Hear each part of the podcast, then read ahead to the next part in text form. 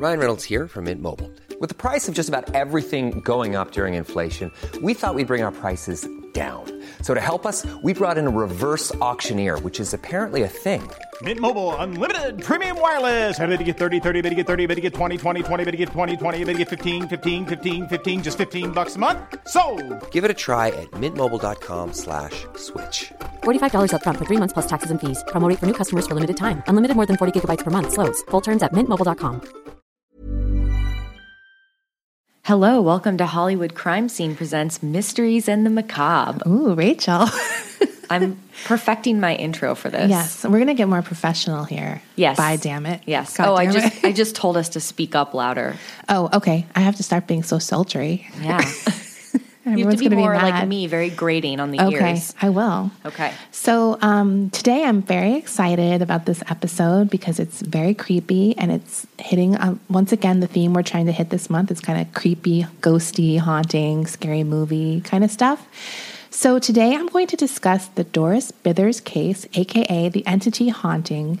And you might know this story because it was the basis of a 1982 movie called The Entity that starred Barbara Hershey. Did you see this movie, Rachel? I never did, but I know the movie. Okay. I saw it a very long time ago and I actually started watching it last night just because I was like, oh, I should just sort of refresh it. So it was like, it wasn't online streaming, but I found like a, I guess an illegal download, but it was dubbed in Japanese. Awesome. so I didn't watch too much of it, but I did watch a bit of the opening sequences Yeah. because uh, it gets it gets heavy pretty quickly. So I think it is kind of a good movie that you should maybe watch this Okay. month in your um, 31 days of Halloween. Doris Bithers was born Doris McGowan. Her age is sort of something she never really reveals, so we don't know quite when she was revealed, but it would be sometime in the 50s. Okay. Uh, she came from a upper middle class family, but her family was very dysfunctional. Yeah. Like she lived in a turbulent household, so it was not a calm upbringing despite the sort of wealth. Both of her parents were alcoholics and probably people who should just not have had children, which I think a lot of parents back then, it was like you just had kids. It Right. doesn't matter if you're Everyone did it. literally an explosive alcoholic. uh, so at the age of 10, Doris and her family moved from the Midwest to California. There's uh, not much about her early years, so this is sort of all I found. In her teenage years, she had a major altercation with her family, and there's no record of what that was, but it was so bad that her parents and her aunt and uncle disowned her like as Whoa. a teen. So she was completely cut off from them and didn't have any contact with her family anymore at that point. Eventually, they all died, I guess, shortly after. Like at the same time? yes, but I mean, like I said, I have minimum information here. That's very They all died very shortly after. Right. Doris is like, like the little girl standing in front of the burning house. That Right. meme, smiling creepily, and she was left nothing in the will. The inheritance all went to her brother, which literally sucks because like one of my dreams is to get an inheritance from people I hate. Oh, like so, yeah. it's like I'm not sad they're dead, and then I get some money for all the suffering they put in my my, my life. It's So, very yeah. flowers in the attic. I keep thinking like one day I'm going to get like a check in the mail because my dad died, who I haven't seen since I was like 13, and I'm going to get like all this money and be like, "Fuck you, bitch." like we all have our dreams. you know what? I'm going to pray. I'm going to put that out in the Please universe. send your love you. and light for me. I and will. Your prayers. I will. So Doris continued her life of turbulence, you know, into her adulthood. She had numerous failed relationships, all of which included physical abuse. And she ended up having, like in her 20s, she had four kids from four different men, which is like a telltale sign of someone who's not really great at relationships. I would say so. I mean, even my mom just had kids by two different men, which is definitely more normal, probably. Uh, you know, she probably had a few abortions, though, so it could have been worse. Well, my dad's had a lot of different kids. oh, throughout, right. Throughout That's right. You throughout- have a similar. throughout, but it's been throughout the span of like 30 years. Right, not like three years. Needless to say, being a single mom with four young kids, struggling financially is a very stressful situation for anybody. Uh, and then she has that emotional, you know, you know, from her background. Right. It's not like she's dealing with a great starting point to She begin with. she doesn't have a good she's foundation. troubled. She also continues this cycle of abuse with her children. She doesn't have the greatest relationship with any of them. And they pretty much live in squalor their whole childhoods. Yeah. The kids, they end up eventually moving to this home where the incidents will take place in Culver City, actually. And that home that they moved into had actually been condemned twice before they lived there. So I guess the landlord was just like doing these little shoddy repairs to make it pass inspection. Wow, so sounds like, my place. Right. they're in like a pretty pretty bad situation, uh, I would say. But she's doing the best she can. Eventually, this guy's going to come in, but I'm going to tell you a quote now. His name is Dr. Barry Taff. He's a paranormal investigator, and he's pretty well known Yeah. now, but this would be one of his first big cases.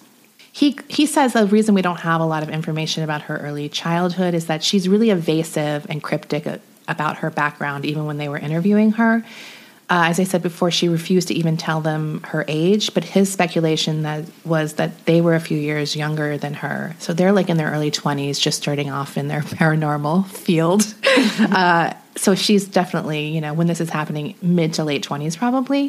He said that nowadays, like it's so different. They would have had to secure so much background information before they even took on her case. Like currently, like to go in as a ghost hunter or whatever, an investigator, they need your like medical records, your psychological records, Really? family psychodynamics, medications that you might be on, your drug and alcohol use. Like they really investigate these people before they take on the cases.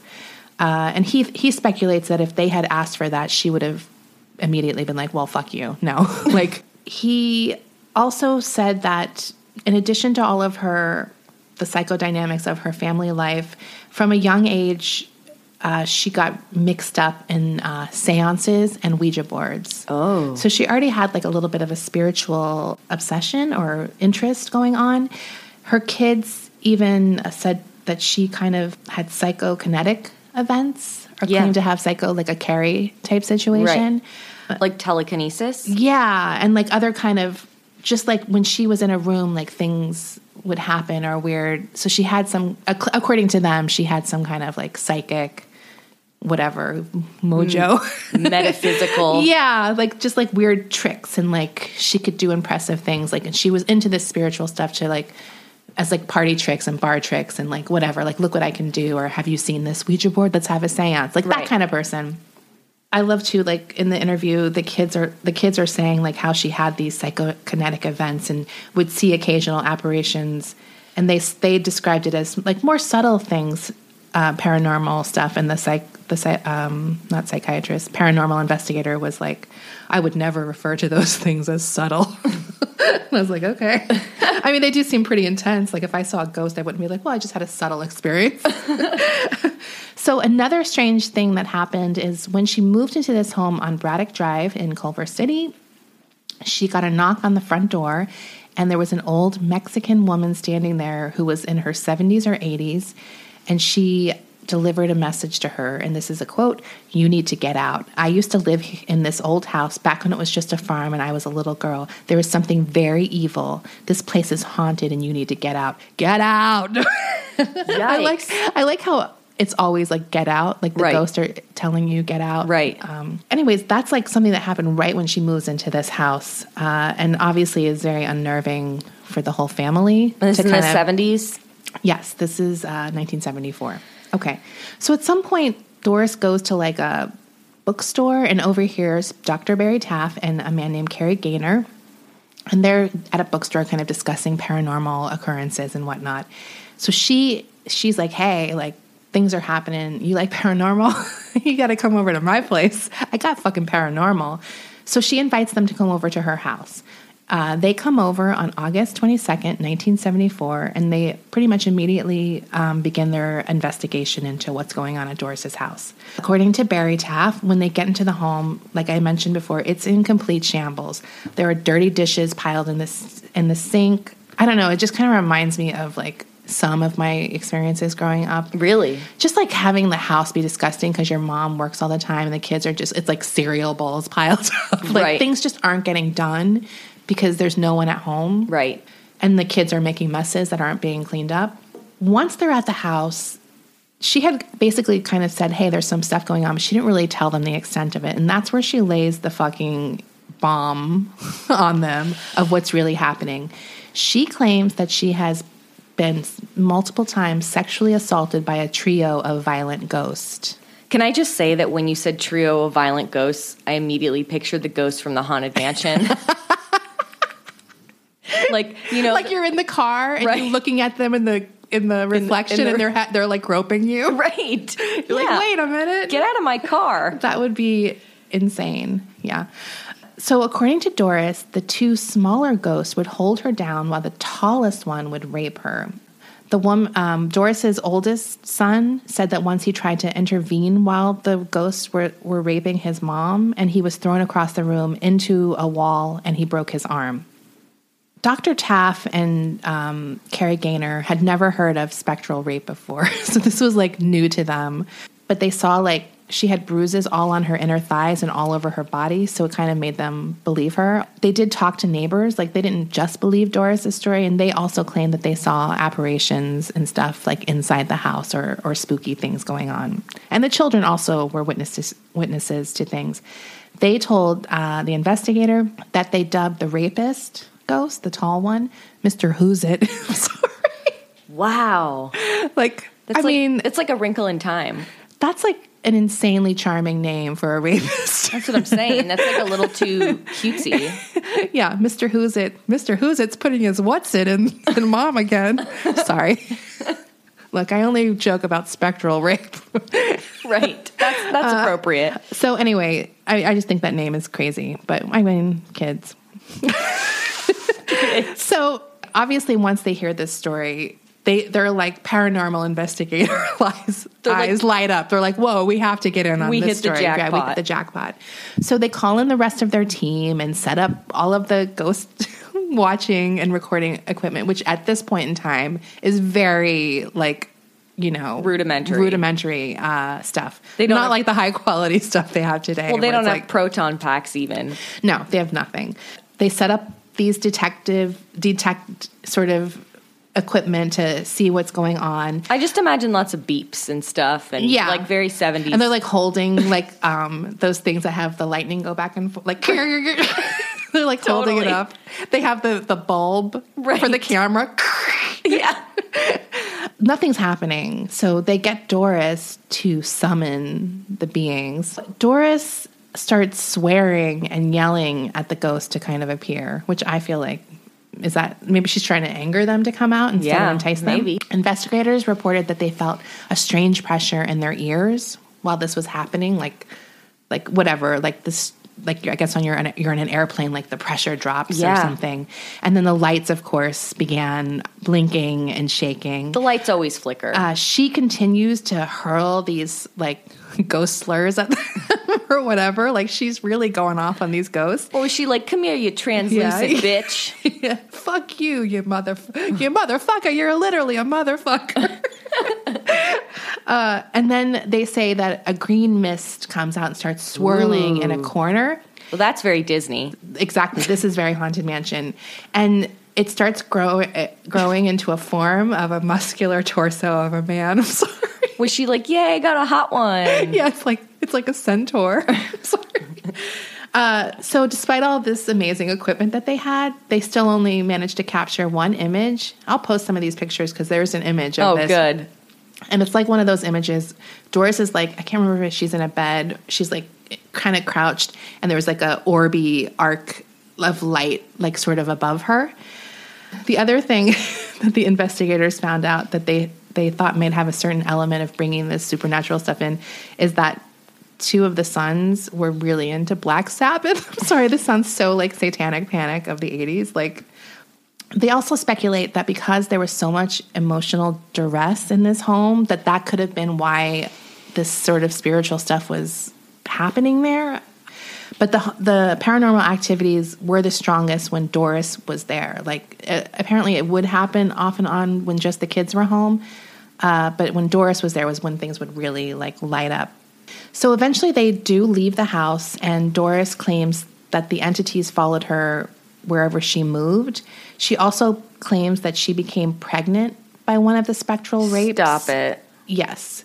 And she did have an ectopic pre- pregnancy, but I mean, obviously, no one did DNA testing. she kind of disappeared in the late 80s. And then I'm going to get into this interview with her son, Brian, in a little bit. we did find out that she died in this interview from 2009 and she had a pulmonary arrest.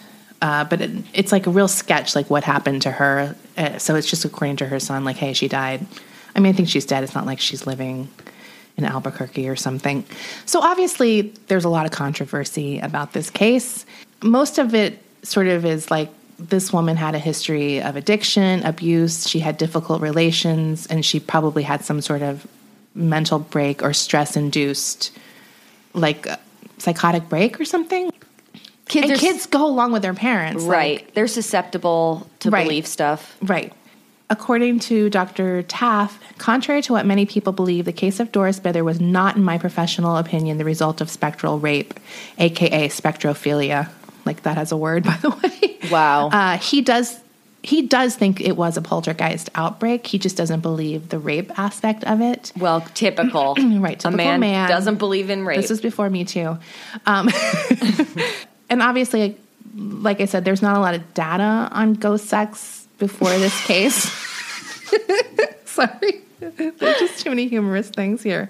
And he was like, but like I said before, he was in his mid 20s then. So the idea of that was very exciting at the time. But Yeah. now, like, whatever, many years later, and after thousands more cases, he just doesn't believe that it's something that exists. I think they also just need more evidence nowadays, like they didn't need back then. I So- like that he has some humility about his this this early ghost hunting of his that he's like able to admit like yeah a lot of this was probably bullshit instead of just like putting his foot down and being like no It's an evolving science. So, in this article I read were some of these clips from uh, Dr. Taff. In the comment section of that article, Doris's middle son, who is named Brian Harris, left a comment. oh hell yeah what did he say He, I'll read it to you. Uh, he said, My mother was not on drugs. She drank a lot of beer to calm her nerves and became dependent on beer. It went from a couple beers to a, a couple, a buzz, uh, to cop a buzz, to feel stupid slurred drunk, to full stupid slurred drunk. This was always clean and neat. We were very poor, but my mother prided herself, herself, his, this, this is like really, uh, broken not broken english but it's not written well would never show that side of our lives. There was never ever dirty dishes in the sink. I and my younger brother had to see to that. Please take a grain of salt of what you read. There are so many interpretations what really happened in the story that the real truth isn't even the only speculation is what you're mostly reading here on these blogs. You're hearing this from the sound of doors. I have no idea. That's just what it says. He is like okay. He's like the only one of her children that is simpatico with her still. Like Really? he is kind of like Bob Crane's son. Oh, do you know what I mean? Like the defender. He's going to defend his mom. Like there's Right. Mm-hmm. always like the one kid I think who becomes the caretaker. like Woody Allen well doesn't he have like a, like one son who's right. like, "Fuck I, for you." some reason, when I heard it, I was like, well, I don't know if Soon-Yi counts as his defender. His Yeah, one I- child defended him and married him. so he must be She good. counts. Uh, right would his own wife daughter say anything bad about him no So uh, I'm going to just go over some of the more things that Brian says in this interview that came out in 2009, and it is with a man named Javier Ortega, who has a blog called Ghost Theory. I didn't explore that blog too much, but it definitely looks like one of the what is the GeoCities? GeoCities. It's like that They level. all look like that Right. Yeah, the, the more we've done this show, the more I'm on these blogs. I'm like, how is this blog still operating? Right. like this technology. And sometimes you'll see you're like, there hasn't been a post since 1999. Well, Like, that was like the Winchester Mystery Theory guy. Oh, right. Yeah, it was yeah, like, yeah. who designed this and what year did they design this website? right. Blog dot Blog.blogspot. It wasn't even, it would look like Angel fire. yeah, it's worse. It's like something, it's so, yeah, it's insane. But, anyways, there's some good information in here. Uh, so, as I said before, he's definitely like the chip off the old block. He's his mama's, you know, little boy or whatever. He's still very defensive of his mother.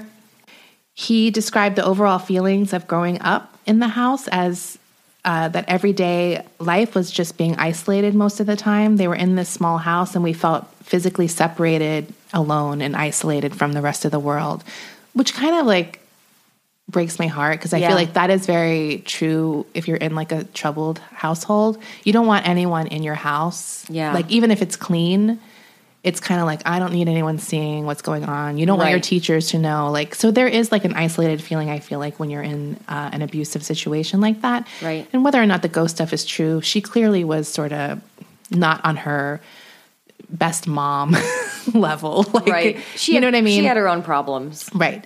He he denies that the house was condemned. He um, said that that's all bullshit. The house was never condemned, um, and that it had a reputation for being haunted in the neighborhood long before, and that there were prowlers coming by and curious people, and that that that's maybe why people thought it was condemned because it was sort of the haunted house of the neighborhood, uh, and it probably was vandalized in between tenants because they just rented the house; they didn't uh, own it he in the interview the guy asked about the rape obviously to see if that was true. He asked the question like was your mom raped was did it really happen? And in the interview it says it, it was silent for six seconds or so. And after that brian sighed. I'm like like come on you know that this question is coming up. It's like the most interesting detail. What do you want to know? It was all true. Well mostly true. Have you seen the movie? Yeah the movie did add a lot of things. Uh, barbara hershey did a good job. It was exactly as i remember my mother going through it. The bruises on her legs and inner thighs the attacks. Living that home was hell. We all experienced some form of attack. There was pushing biting scratching being t- done to us meaning the children as well. He claims there was four entities actually in the house and they were always making themselves known at all times which he considered something that took a lot of energy from people in the house. Like the activeness of the ghost kind of sucked everyone else sort of dry of their energy. He also claims like the ghosts were like a fog in the in the silhouette of a human. So i mean a lot of this reminds me of kind of alien abduction where people are sort of saying things that you've heard before and it's sort of hard to say. It's like well are you just repeating things you know? Uh, he does describe the main ghost as having that chiseled body but it wasn't like a full figure. It was just like A the torso? that was like cut.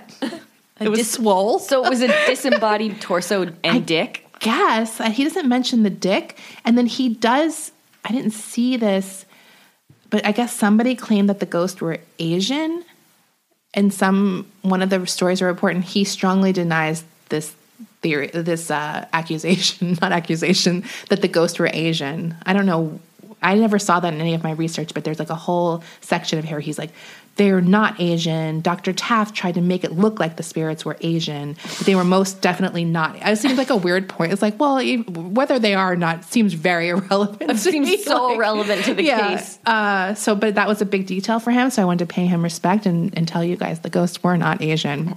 Uh, he claims that the room, his room was right next to his mother's room. So he would hear the rapes happening and he would hear things being uh, thrown. He would hear her screaming.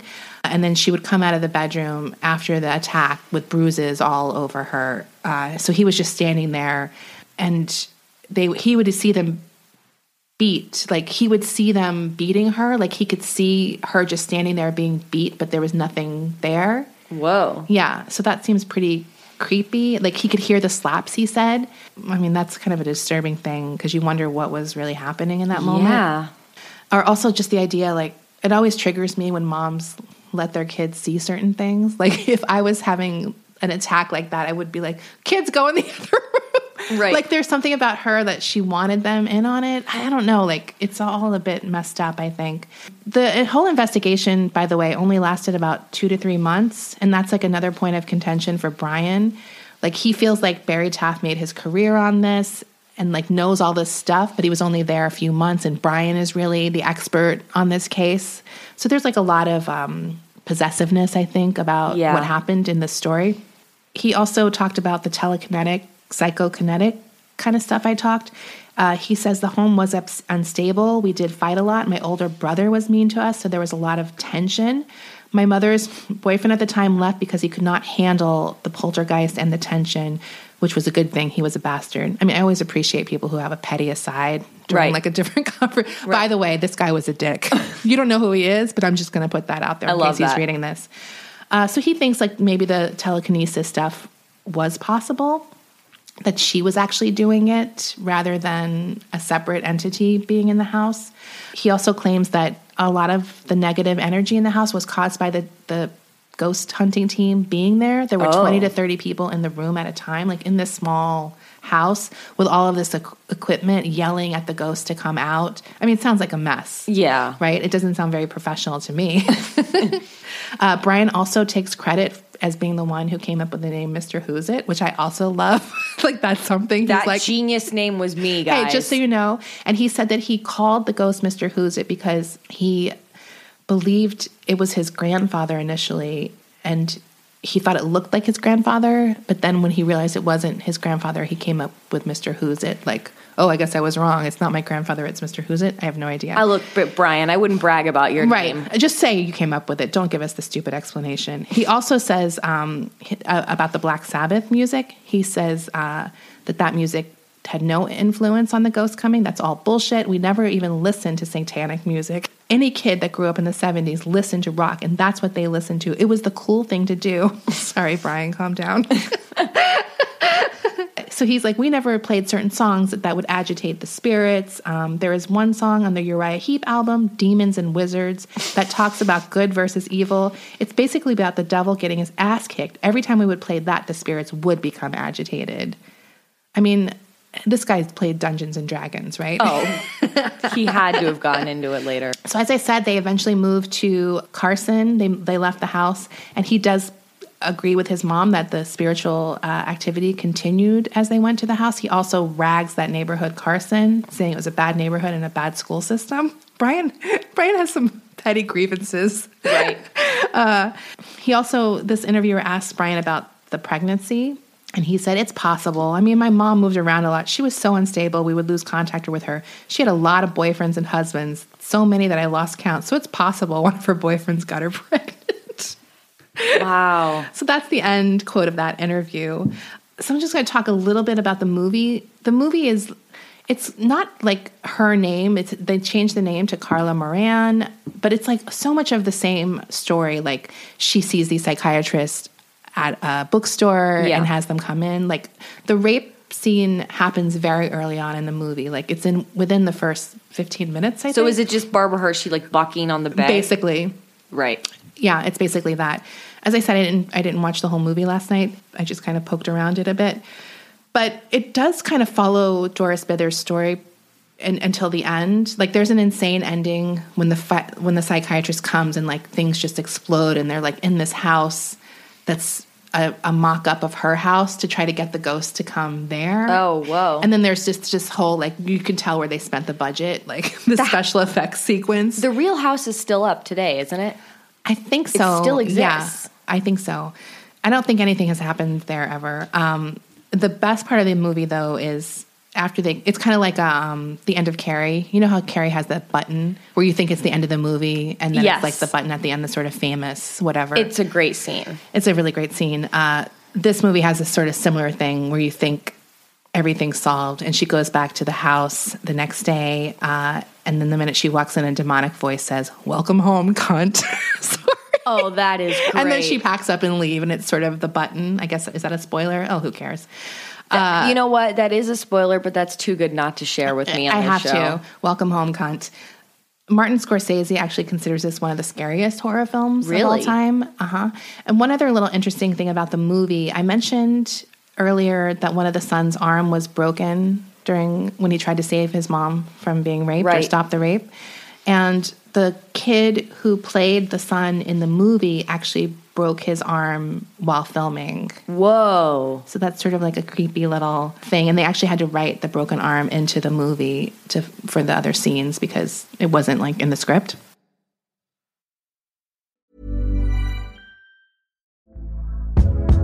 Hey there, it's Michelle Norris. I'm host of a podcast called Your Mama's Kitchen. When I travel, I'm usually looking for a way to find a taste of home when I'm not at home. And one of the things I love to do when I am at home is entertain. And Airbnb allows me to do that. When I was in California recently, I rented a house that had a great kitchen. And when we were sitting around the table, we're all thinking, we're in someone else's house. Someone could be in all of our homes as well. If you have a home, but you're not always at home, you have an Airbnb. Your home might be worth more than you think. Find out how much at airbnb.com/slash host. I'm the queen of starting a free trial offer and forgetting to cancel it, oftentimes being charged for months for something I'm not even using. If I asked you how many subscriptions you have, would you be able to list all of them and how much you're paying? If you would have asked me this question before I started using Rocket Money, I would have said yes, but let me tell you, I would have been so wrong. I can't believe how many I had and all the money I was wasting. With Rocket Money, I can see all of my subscriptions in one place, and if I see something I don't want, I can cancel it with a tap. I never have to get on the phone with customer service. They'll even try to get you a refund for the last couple of months of wasted money and negotiate to lower your bills for you by up to 20%. All you have to do is take a picture of your bill, and Rocket Money takes care of the rest. Rocket Money is a personal finance app that finds and cancels your unwanted subscriptions, monitors your spending, and helps lower your bills. Rocket Money has over 5 million users and has helped save its members an average of $720 a year with over 500 million in canceled subscriptions. It's definitely saved me money and now I can use that money to waste on things I do want. So stop wasting money on things you don't use. Cancel your unwanted subscriptions by going to rocketmoney.com slash Hollywood crime scene. That's rocketmoney.com slash Hollywood crime scene. This show is sponsored by BetterHelp. I have had a really stressful year with work and family stuff, and I know I'm not alone when I say I tend to push that stress down in order to get what I need done, done, and that only makes things worse. We all carry around different stressors, big and small. When we keep them bottled up, it can start to affect us negatively. Therapy is a safe space to get things off your chest and to figure out how to work through whatever's weighing you down. In the past, therapy has helped me navigate many situations from helping me to set boundaries to just becoming the best version of myself. If you are thinking of starting therapy, give BetterHelp a try. I love that it's entirely online, so it's convenient, flexible, and suited to your schedule. You just fill out a brief questionnaire to get matched with a licensed therapist, and you can switch therapist anytime for no additional charge. Get it off your chest with BetterHelp. Visit betterhelp.com slash HCS today to get 10% off your first month. That's betterhelp, H-E-L-P dot com slash HCS. So that's the Carla, uh, or not Carla, sorry, Doris Bither story. Yeah. And I actually have one more single mom ghost story to tell you. It's not as long, but it's sort of connected because Barry Taff also worked with this woman. Okay. When I was researching uh, Doris, I, a few places, like I was on like a YouTube video, someone in the comment was like, "Oh, I thought this was going to be the Jackie Hernandez story," and I was like, "Oh, what's that?" So I looked up her, and then there's some a lot of stuff on her too because this was also quite famous uh, ghost case. So Jackie Hernandez, she had just recently left her husband. She's 20 years, 23 years old at the si- uh, at the time. So she moves from LA after the divorce and she moves to San Pedro, California. I think that this is sometimes referred to as a San Pedro uh, haunting. We call it uh, San Pedro, by the way. Oh, Pedro? I used to do a lot of drugs down there. okay. Look, I always defer to drug addicts.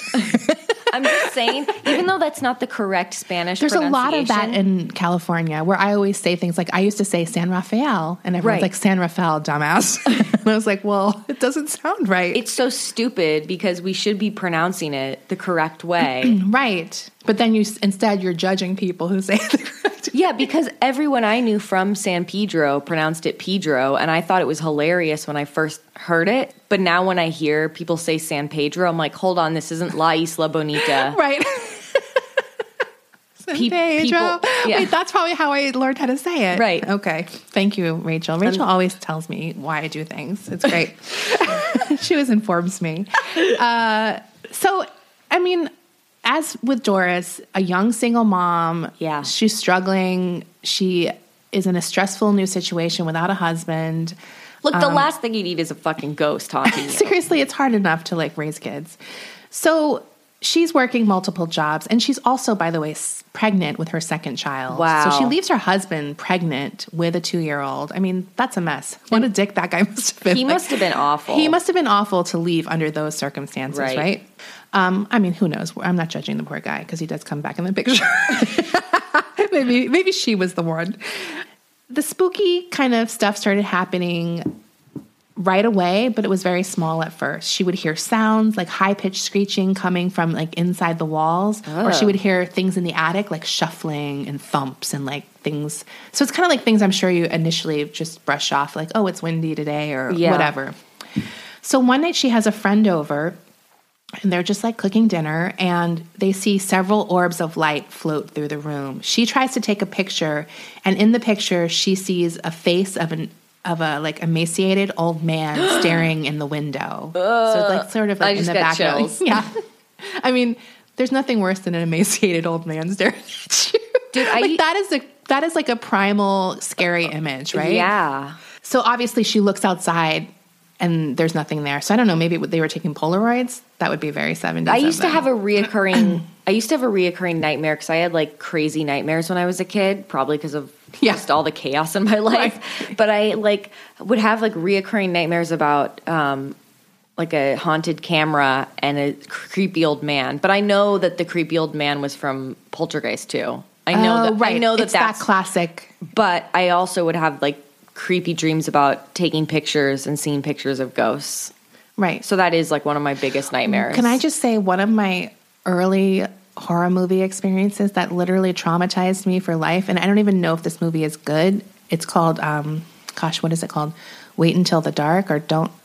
I can't remember. It's something like don't don't don't, Don't turn the Now? lights off. Don't turn the Oh, lights off. Okay. And there was a sequence in the movie that literally traumatized me as a child. Like it's so scary to me. I don't even know if I could watch this movie again because that's how like Right. visceral it is for me. So it's basically this woman living in a scary house, and there's like kind of like troll like creatures in the basement, and no one believes her, uh, and they're afraid of the light. I think they actually remade this movie a few years ago. Um, and there's a scene. The scary scene for me is it's towards the end, and she all the lights are out. They've turned all the lights off in the house, so she can't turn the lights on, and that's how she keeps them away.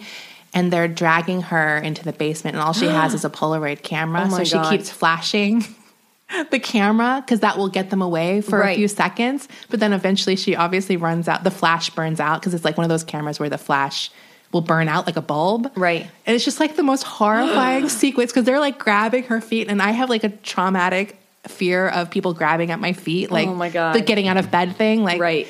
So just like that scene scared the fuck out of me as a kid. I need to watch that. You have to watch it. I'm just curious what that scene is like because it was the scariest thing I ever saw with like fucking camera. I was like, oh my god, like. Oh. Uh, so I've had nightmares about that still. Anyway, people typically will try to blow these early experiences off as like, oh, it's just the wind or whatever. Obviously, this took it next level. Jackie wanted to do something. She talked to her ex husband, whose name is Al, and he suggested they get a priest in to like do an Oh, exorcism okay. type thing. So they do this before they do the paranormal investigators. At some point, one of her friends tells the landlord about what's going on too. So like people are starting to know what's happening here. They bring the priest in, nothing basically happens. He declares that the house is not haunted, but that uh, Jackie is possessed by the devil. I mean, obviously the priest is like, the priest is going to priest. Right, He's right. like, no, that's not what's happening. You're possessed by the devil. Like, Right. hello. Um, once the priest leaves, Child Protective Services was actually called at some point because people in the neighborhood are talking and stirring up shit and saying that she's basically a bad mom. So they Right. called CPS because they thought maybe she was on drugs or something. But she's not. So she starts feeling really, at this point, scared and trapped because no one's believing her. She's still pregnant. And that was part of the thing, too. Like she's on drugs while she's pregnant, kind of thing. She eventually gives birth to her daughter, Samantha, and the hauntings continue and they kind of ramp up, in fact. She claims that once she was bringing in groceries and that the magnetic refrigerator letters, you know, like the kids have, spelled get the hell out once again with Wow. the classic. I mean, that would be a great image in a movie, right? Oh, yeah. Just like the alphabet, like the primary color uh, magnets. And obviously, there's no signs of uh, break in or anything, so she knows that the ghosts have like re, you know, re upped their terror. so that night, when she goes to sleep after she's put her kids to bed, she claims that she hears raspy breathing in her ear while she's lying in bed. She feels like the breathing gets more and more distant, so she follows the sound to her son's bedroom. And when she looks inside, she seems th- sees the same emaciated old man sitting next to her son, staring down at him with burning red eyes. Oh. Obviously, that's very scary. So she she like is terrified, and then she also claims that a blood-like sus- substance begins oozing from the walls, like in his room. From that day forward, things just keep you know escalating. She continues seeing puddles of blood wherever she was. Like if she was in the kitchen and she goes back to the kitchen there's a huge puddle of blood where she just was before that wasn't there. Uh, she also says that objects start flying around the room and she even goes so far to admit that she does think she's losing her mind like she doesn't know what's happening it's kind of like you start believing like well maybe i am crazy like what the fuck is going on so it is at this point her uh, friend named Susan tells her about Barry Taff. So they bring Barry Taff in to do an investigation. And this is after Doris Bithers. I honestly, I think this is in the 80s. I forgot to write the exact date down. So his team arrive and they don't have to have her scream at the ghost for them to come out. They're immediately like showing off. Whoa. There's a foul smell in the room where they're sitting and kind of taking their initial report or information, whatever. Apparently, ghosts smell. Yeah. they start at that point in the attic, they start hearing banging sounds. According to Taff, we kept hearing what sounded like a 200 pound rat running around the attic. Jackie actually traces the source of the banging to a, a part in the ceiling above her kitchen, and she claims that this is where um, she has seen a ghostly image of a severed head before, like, and hearing muffled voices at the same time it appears. So Taff's cameraman goes into the attic to see what's happening and what the source of this banging is. That must be the scariest job, by the way. Could you even imagine? I couldn't do this job. So, according to the cameraman, whose name is Jeff Wheatcraft, he goes up there, and when he's up there, immediately an unseen ghost or force throws the camera down that he's holding and starts choking the cameraman. The crew leave after this attack, and that guy actually never comes back. Jeff Wheatcraft. He's I like, I'm wouldn't. done. Uh, the one night, like this is according to Jackie's, like her breaking point, which is like hard to believe because it's like, how is that other stuff not your breaking point? She says that a ghost begins to play with her son toys in her in in the room to and to kind of get her attention, and he throws a beach ball at her, and then when she gets goes to get the beach ball, he attacks her. The ghost like physically attacks her for Whoa. the first time. So I guess the idea of like them playing with your kids' toys, I can see how that would be really creepy. Like it's sort of like, hey, bitch, I got I'm playing with your your kids are It's not a safe. warning. Like yeah, it's kind of a warning. So uh, I can imagine that would being very scary. She said that the hand, like a hand, what felt like a hand, held her down until she couldn't breathe. When she finally got to her feet, she grabbed a baseball bat and inexplicably, in my opinion, ran to the attic. I'm sorry. Well, you never run to the attic. That's like, come That's on, classic. How how how do you even run to the attic? It seems like a chore. Well, you gotta like get the latch thing Right. down and And there she said that the creature, she called out to the creature. So she's doing like one of those, like, come on, with her baseball bat. Right. And he appears before her, but she doesn't do anything. She calls Barry and the crew at that point, which is probably a smart thing. She gets the kids and she leaves the house for the last time. But the, the crew is still there to investigate what had happened. So they're back there. They're up in the attic. I told you before, like one of the members had already left, so the other people are kind of freaking out. There's a new photographer there and a new uh, cameraman. They're back up in the attic, and then once they're up there, someone once again grabs the photographer by the neck with a clothesline and attempts to hang him.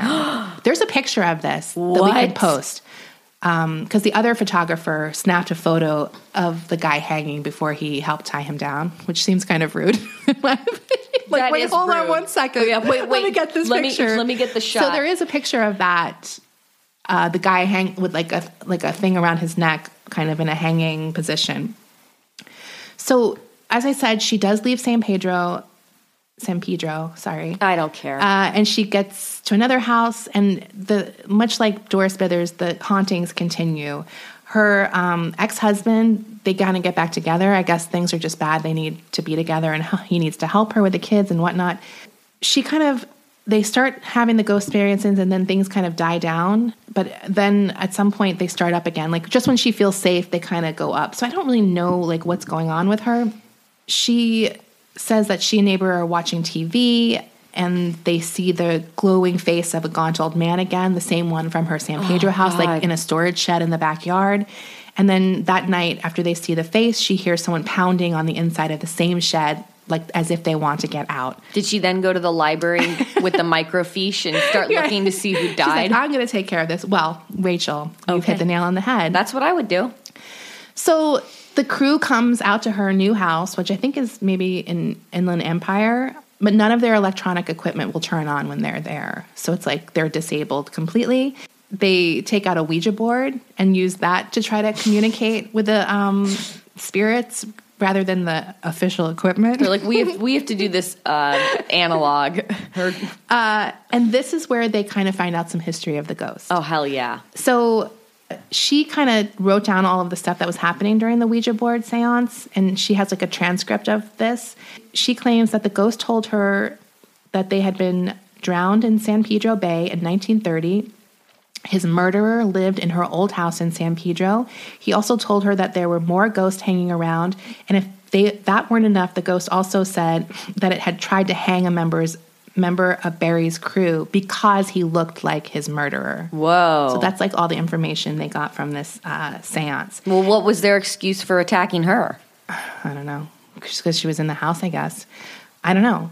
Maybe they were trying to get her attention. Like, isn't that common in ghosts where they're like, find our murderer, but they don't tell you right away? The hauntings actually do kind of die down.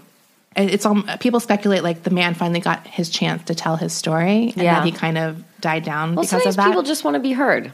You know what, Rachel? That is very true. She also says that one time she was visiting San Pedro and she saw the orb of light there leave her old house and it settled over a headstone that read John Damon. I mean, I don't know how she followed this orb of light, but I'm just going to believe Jackie.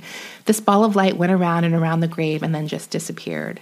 Barry Taff, he claims that he did some investigation and that the ghost in the attic was the spirit of a man named Herman Hendrickson, who was a 28 year old man who drowned in San Pedro Bay in 1930. So he did find a person who matched up with what Wow. they found in the uh, seance. So who was the old guy? I don't know. I mean, they're not lining everything up. I mean, maybe do, maybe this ghost aged. That's interesting because usually they don't age. yeah. I mean, I don't know a lot how ghosts work, or if he if they just uh, present a certain way, like a more effective way. Yeah. I, I read a funny tweet actually a few days ago where they're like, "How come ghosts are always like from the 1800s and it's not one who died in 2015?" And they come in and they're like, "It's hey bitch, it's Brittany or whatever." Right, right, right. Like it's never like someone from two years ago. Like, hey bitch. Right.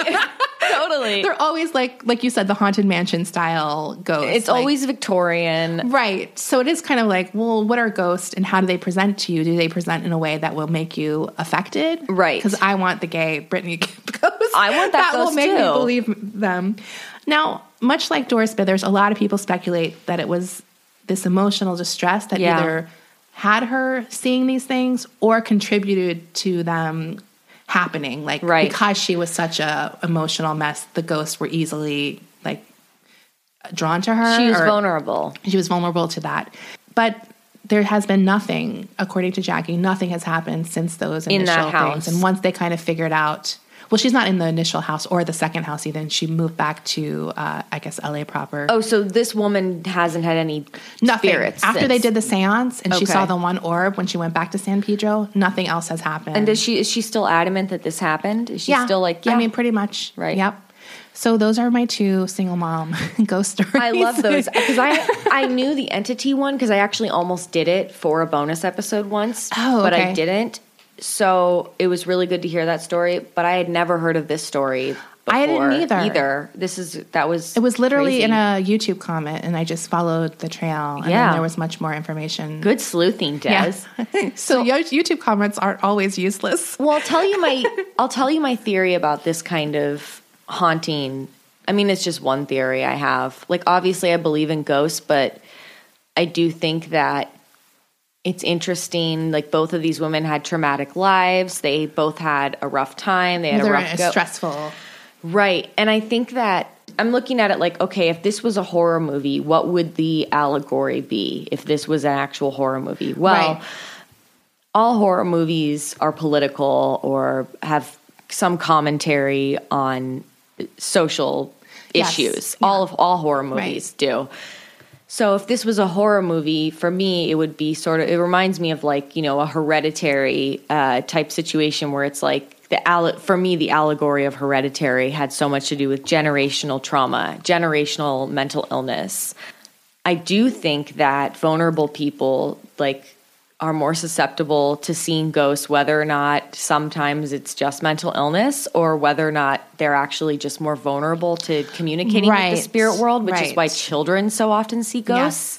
Which is why I think I had so many metaphysical metaphysical experiences when I was a little kid because I did have a really traumatic childhood in my early years and I was just fucking stressed and suffering from whatever untreated alcoholism Right. when I was a kid. Yeah. So like uh, I think that can be a contributing factor. I don't know. I I haven't like written a thesis or come up with a No. thesis on this. I'm just like spitballing here. Well, and I don't know a lot about horror movies as much as you do anyway, but there is also something that I have seen a lot in horror movies, and it is the idea of this like a female or a Yes. mom in particular Yes. not being believed.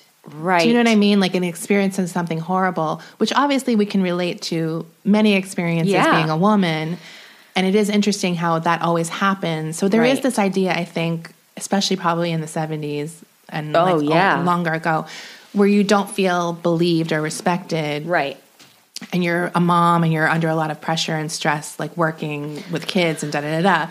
And it's just like you want to be seen in a Right. way. And Well- it's like I'm not not believing them, but I can see how that manifests into something Right. like this. If it's if it's whether or not it, the ghost story is true or not, They're clearly going for, through something. she's going through something Right. and she needs it dealt with. right. You know. Oh, definitely. And she for needs sure. she needs help in some capacity.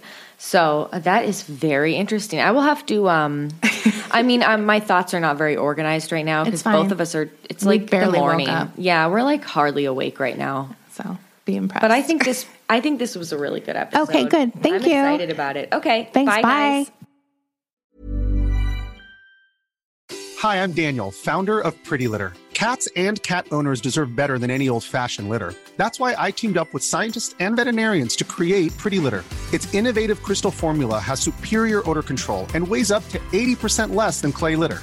Pretty Litter even monitors health by changing colors to help detect early signs of potential illness. It's the world's smartest kitty litter. Go to prettylitter.com and use code ACAST for 20% off your first order and a free cat toy. Terms and conditions apply. See site for details.